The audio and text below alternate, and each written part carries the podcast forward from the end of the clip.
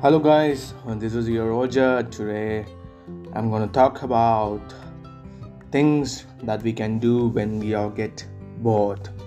Okay, so why I'm telling this topic, why I'm going to talk about this is because we've been um, constantly thinking about something and not doing any actions.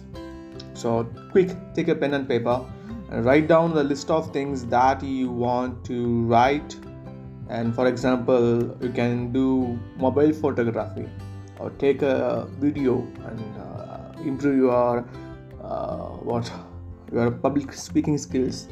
And you can improve your uh, um, english vocabulary. And you can improve your grammar or you can draw. You can play cricket. Whatever whatever you want to do it today and uh, just uh, write it down in a piece of paper and execute it when you're getting bored. Because like you know uh, thinking and uh, the best thing to avoid overthinking is just do something that you really like.